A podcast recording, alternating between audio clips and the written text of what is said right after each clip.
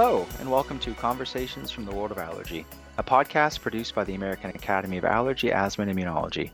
I'm your host, Dave Stukus.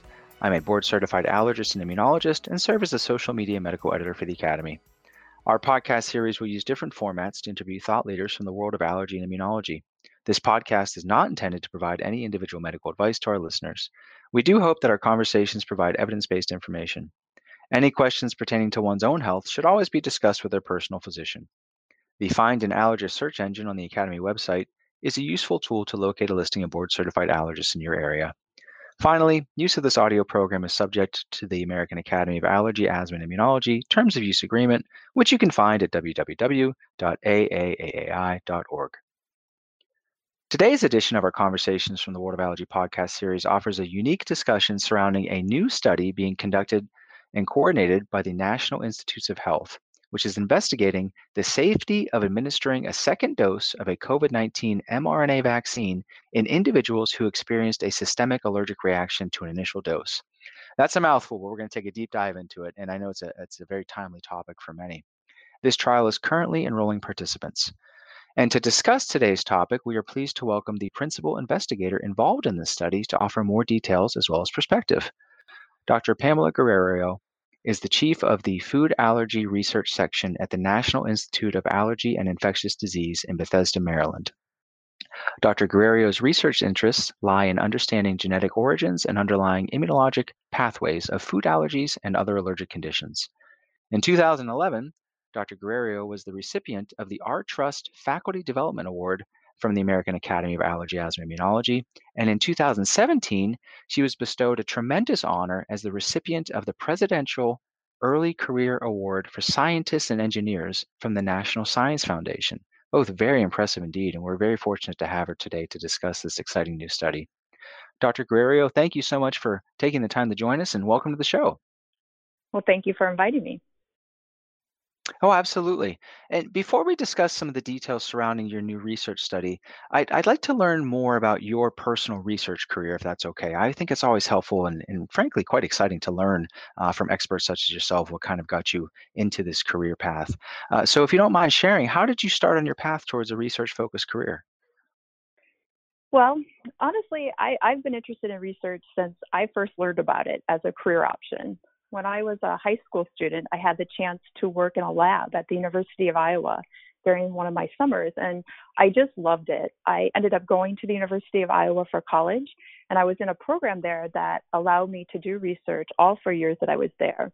And by the end of that, I was pretty certain I wanted to do a combined MD PhD program. So that's when I made the move to the East Coast to do the MSTP program, the Medical Scientist Training Program at Johns Hopkins. And I've been doing research ever since. Well, that's really exciting.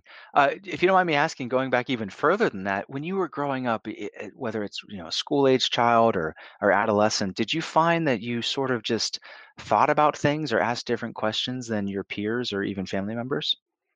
You know, I always loved science and I was always interested in the why. You know, anytime that a question was brought up or we learned about something new in school, I was always, you know, most interested in why does that happen? Not so much, you know, does it happen or how often does it happen, but really what was, you know, what led to that? And so I, I was always one of those kids that was asking questions, I guess. Okay, and here you are as an adult asking, uh, I'm sure, quite different questions. exactly, never ends. Yeah, well, along those lines, as you as you ask these questions and, and set about trying to uh, design and conduct research studies to answer those questions, what's the most satisfying part about that process? Yeah, I mean, there's so many things I love about research, but one of the things I really do enjoy is just that challenge of figuring out the best way to answer a question that will change and, and hopefully improve how we take care of patients you know, I think most of us who go into medicine do so because we want to help people. And research really allows us to find ways to help people in situations where there aren't always clear answers. Um, you know, and then another, I think, aspect of research that I really like is the teamwork that really goes into designing and conducting studies, especially working with trainees and contributing in some way to their career development.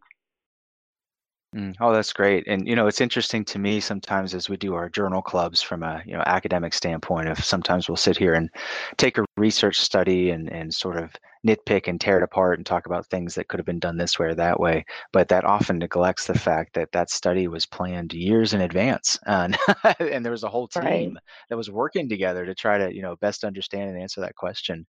Uh, so I guess the follow up would be, what's the most challenging or frustrating part about a career in research?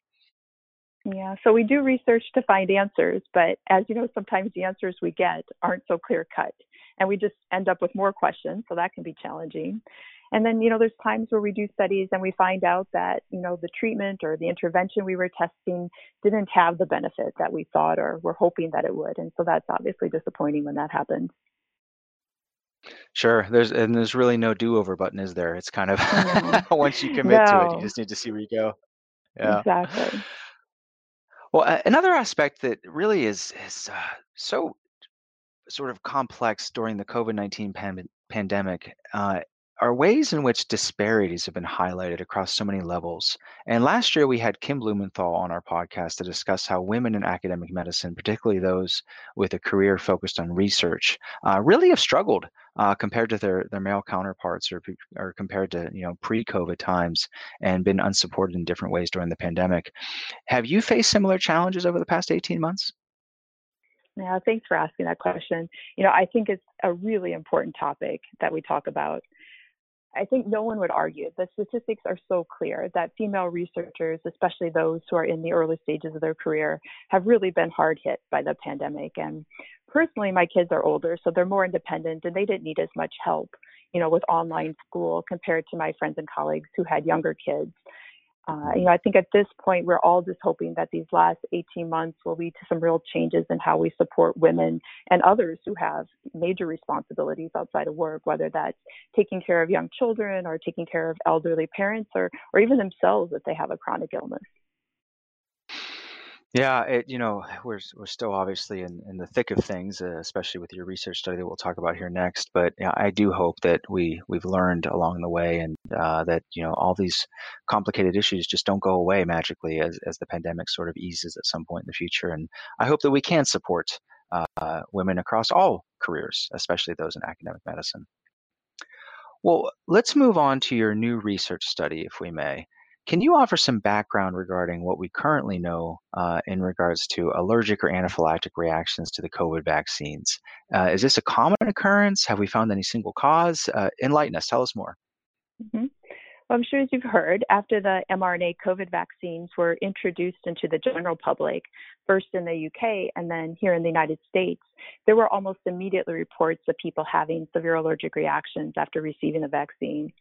Now, overall, those reactions are exceedingly rare.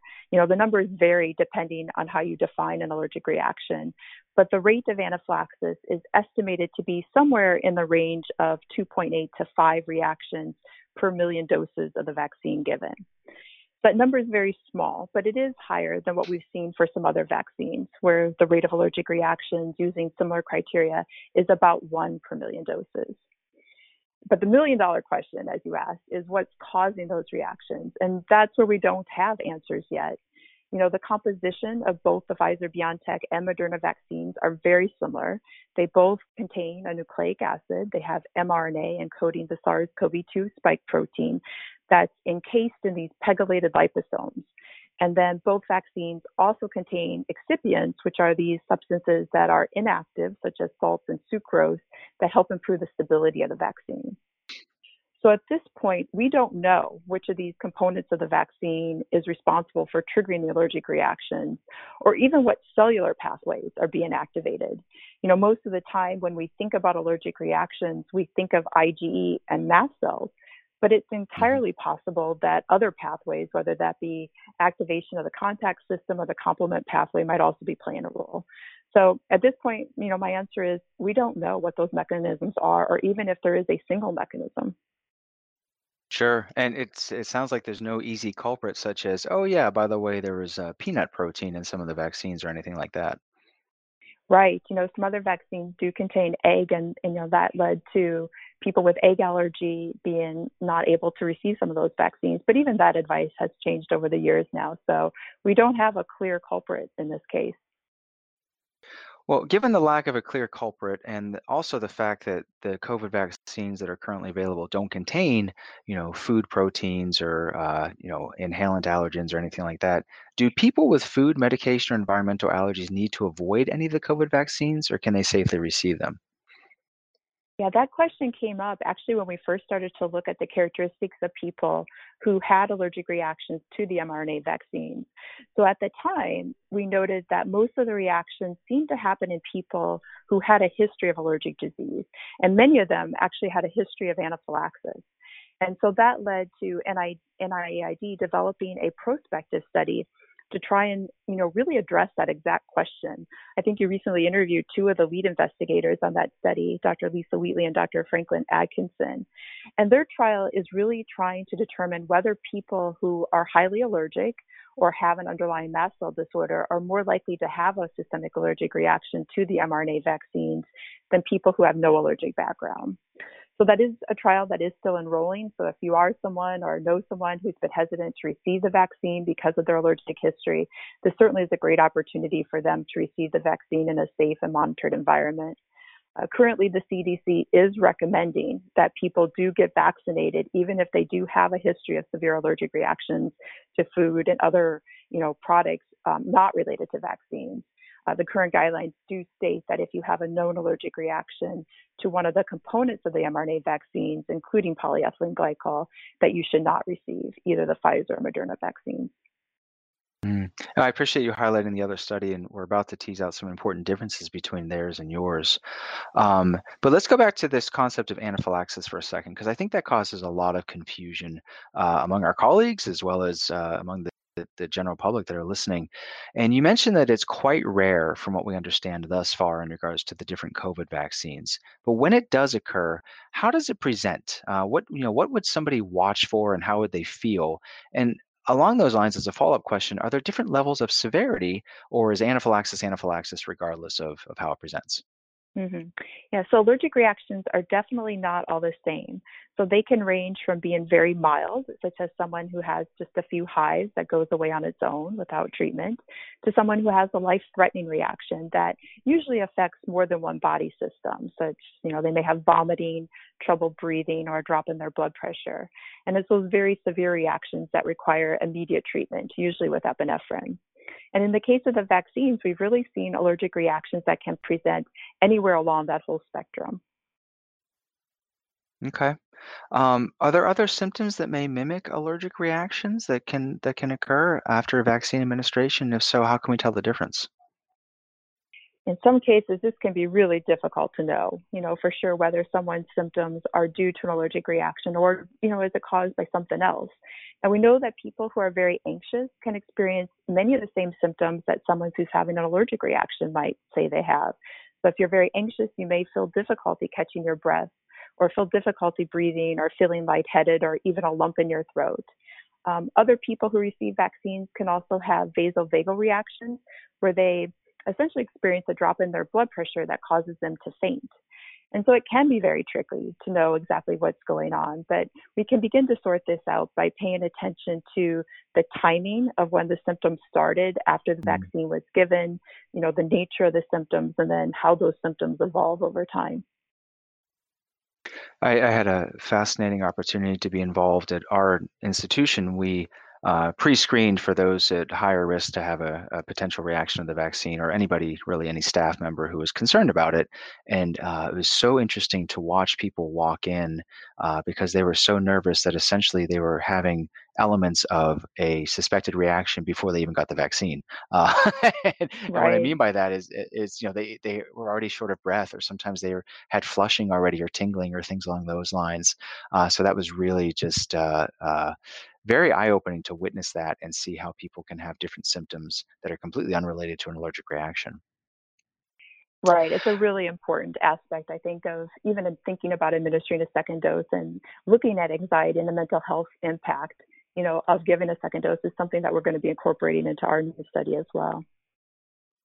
Excellent. Well, speaking of, what question or questions uh, are your study or trying to be answered by your study? Well, the primary goal of our study is to determine how many people who had a systemic allergic reaction to the first dose of an mRNA vaccine will experience another systemic allergic reaction after they receive a second dose. So that's our primary goal. And then we also hope to learn more about the mechanisms that are causing these reactions. We'll also be doing some other immunologic studies, including assessing functional antibody responses to the vaccine, since many people are not going to be getting their second dose within that recommended three to four week time window. Um, and then finally, we're going to be working, as I mentioned, with our colleagues in the National Institute of Mental Health to try and better understand the psychological impact of allergic reactions to the vaccine and how anxiety levels change before and after they receive the second dose you know, we completely recognize that people who had a severe reaction to the first dose are naturally going to be very anxious about receiving a second dose and maybe even their first dose, as you mentioned. Mm-hmm. And so we really want to learn as much as we can about the mental health impact of our intervention in giving the vaccine, which we hope will help us counsel these patients better in the future. Well, that's really great. And as you mentioned, the other NIH study that started recruitment earlier this summer really is looking at people who have not received any of the COVID vaccines to date, whereas yours is very different because these are folks or individuals that have already received uh, the first dose and had a suspected uh, uh, systemic allergic reaction. Is that correct? That's right. So, who's eligible for inclusion in your study? We are recruiting people who had a systemic immediate allergic reaction to the first dose of either the Moderna or the Pfizer COVID vaccines. We are primarily focusing on people who had moderate to severe allergic reactions. For people who only had mild reactions or subjective symptoms that we're not quite sure, we are requiring additional evidence that the reaction was truly an allergic reaction. For example, we are requiring that they showed an elevation in their tryptase, their serum tryptase after the vaccine. And what ages are you targeting? Uh, we're targeting all adults, ages 18 to 69. Okay. Uh, what about people who may not be eligible? What are some of the exclusion criteria?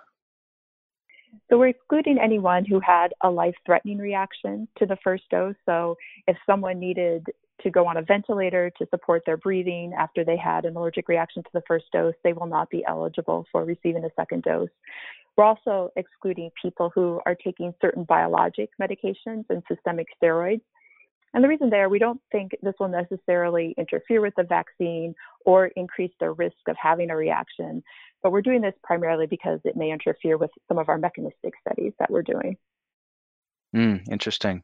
Uh, you know, we've heard all these reports, and you know, I'm sure you you know individuals as well as as I do who have had more of delayed onset reactions, whether it's exaggerated swelling or flu-like you know symptoms or uh, interesting rashes that appear days to weeks after their their vaccine. Are those individuals eligible for your study? Yes, those individuals will not be eligible. We're really trying to focus this question on those immediate allergic reactions that happen right after the vaccine. Um, but I agree with you. I think there are many people who are experiencing more of those delayed reactions, but uh, that is not the group that we are targeting for this this trial. Okay.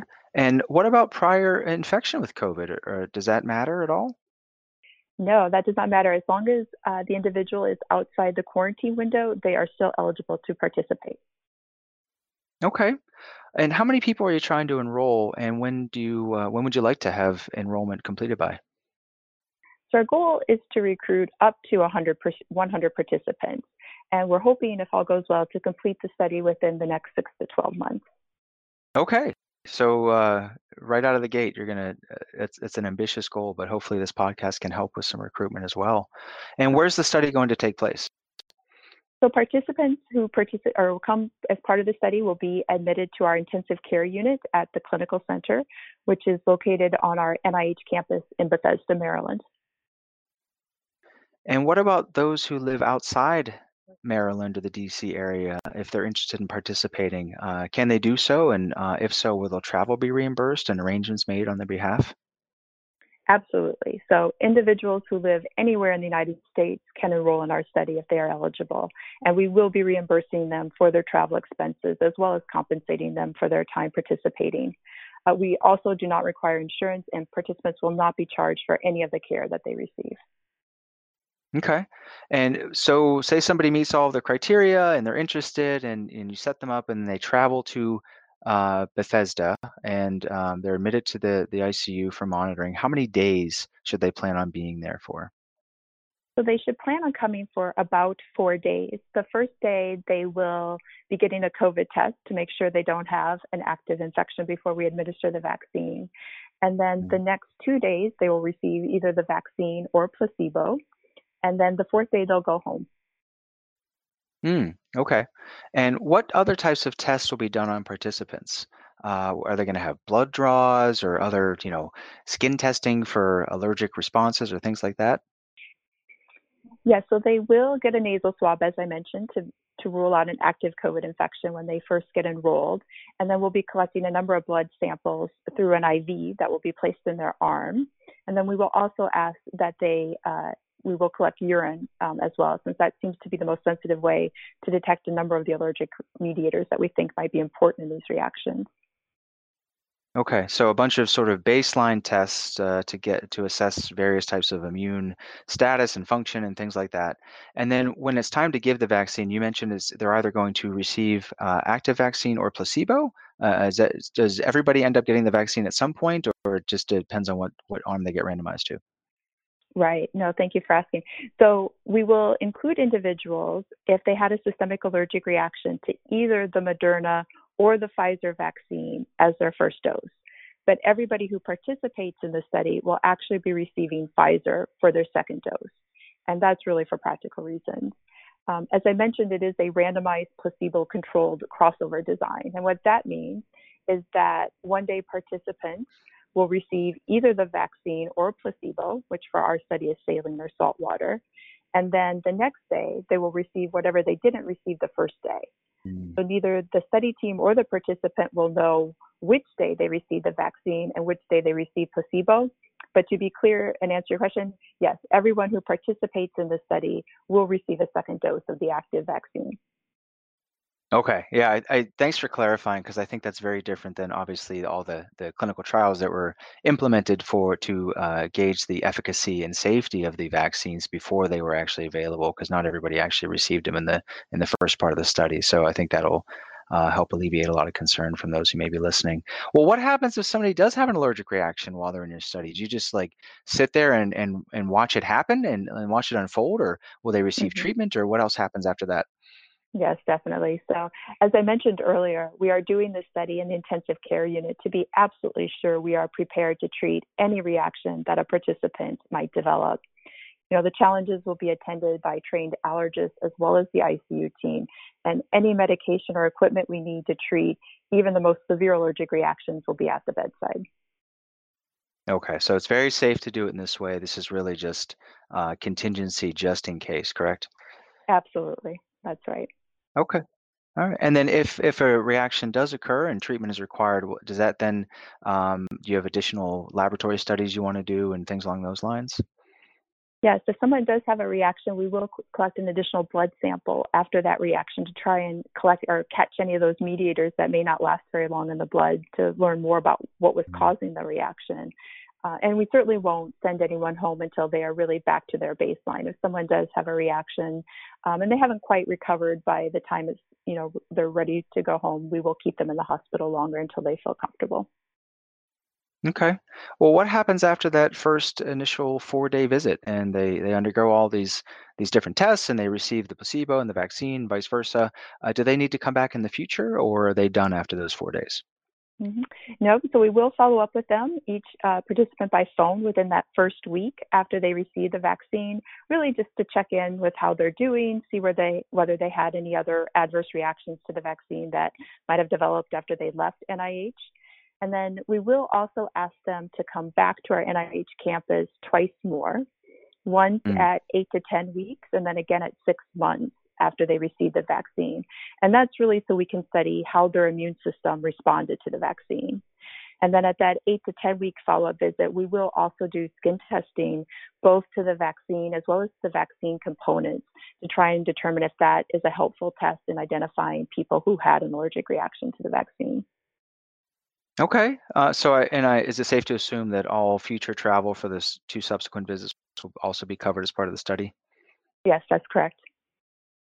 Okay. And what if somebody wants to do some sightseeing while they're in town? Will you uh, pay to, you know, have them go on a hop on, hop off throughout DC, or is that something separate? well, their extracurricular activities might be might be on their own, but we can certainly get them to DC.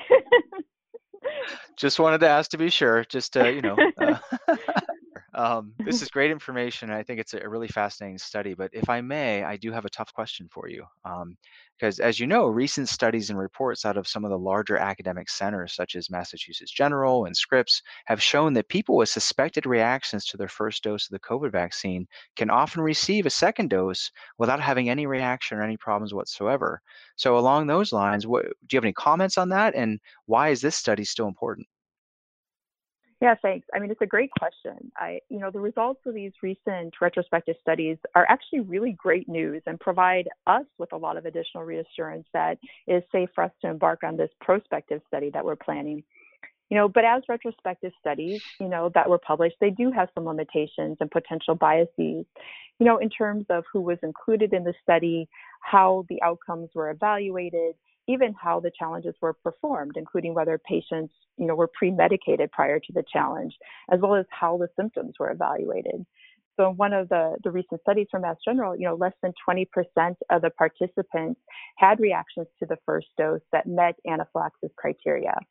And our study is going to focus more on individuals who had those moderate to severe systemic allergic reactions. You know, I would say another advantage of our study design is that, you know, as we talked, all participants will receive both the vaccine and the placebo. And we hope that that will help us distinguish between those pseudo allergic reactions from reactions that are truly related to receiving the vaccine. And all our outcomes will be assessed by the same team systematically. Um, and then finally, I think the advantage of our current study is that we'll also be able to study the mechanisms underlying these reactions, which will certainly be important as we think about ways to improve this vaccine platform going forward. No, that's great, and I appreciate you you answering that question. But uh, so let's go back to something you just said because this is really interesting to me, and I think our listeners as well. So why on earth would somebody have a, a seemingly allergic reaction to a placebo? You know, we see it all the time in, in allergy. As you can imagine, you know, there's a lot of anxiety as you were talking with your own patients who come to clinics. You know, just the thought of getting this vaccine and potentially having a life threatening reaction alone can simulate symptoms that really resemble an allergic reaction. And so we recognize that, and, and we certainly see it in other allergen challenges, whether that be food challenges or, you know, whatnot. Uh, so it's very common, and we recognize that, and it's one of the reasons that we've also incorporated, you know, the mental health questions into this, so that mm-hmm. we can counsel patients better on how to make decisions and how to, uh, you know, deal with those feelings that they're having. So it doesn't. Oh, that's really interesting. From, yeah, I mean, you know, we know the vaccine is life saving. We know the vaccine is highly mm-hmm. effective. And so we don't want anxiety to stand in the way of people who can safely receive the vaccine from receiving it. Oh, that's great. So, say you find out that uh, half of the participants reacted to placebo, but they didn't react to the actual vaccine. Are you still going to publish those results for everybody to, to look at as well? Absolutely. Any results we yeah. have will be um, published and, and shared. Yeah. Well, I, I know many of us can't wait to see what you find out. This is really important and, and very interesting questions that you're trying to answer. So, where can people go to learn more about the study? So, our study is listed now on clinicaltrials.gov. And we also have a website. Uh, if you go to go.usa.gov slash xfrbn, uh, and then patients should also feel free to contact us directly if they have any questions about the study at all. Okay, and for those listening, depends on how you get your uh, your episodes here. But if you go to our website, um, and if you can just look at uh, www.aaai.org forward slash podcast, you see a listing of all of our episodes. Plus, we'll put any pertinent links as well as links to this study in there as well. And then, what about other clinicians who may be listening? Um, how can they refer a patient uh, to the study if they're interested or eligible if they're seeing them after a suspected systemic reaction to their first dose? Yeah, we'd love to hear from you. So they can contact us either by phone or by email. Mm. So they can call us at 1 800 411 1222 or by email at niaidfars at nih.gov. That's N I A I D F A R S at nih.gov. Okay. For a split second, I thought you were going to say 1 800 got COVID. Sorry. I don't know. That's probably already taken. I was going to say that's probably already taken for other reasons. Yeah. well, Dr. Guerrerio, I really thank you so much for joining us today. I know this is sort of late breaking, and and we, we were able to arrange this in a, in a very timely fashion, and uh, on, we hope that this does help uh, with your recruitment um, on some level. And uh, we just really thank you for your time. Uh, before we depart, do you have anything else that you'd like to add? No, thank you so much for having me. I, you know, I really want to thank the Academy for helping us get the word out about this study. And just to reiterate that if anyone has questions at all about our study, whether a patient might be eligible or what the study involves, please don't hesitate to contact us. Excellent. Thank you again. Please visit www.aaaai.org for show notes and any pertinent links from today's conversation. If you like the show, please take a moment to subscribe to our podcast through Apple Podcasts, Google Podcasts, or Spotify so you can receive new episodes in the future. Thank you again for listening.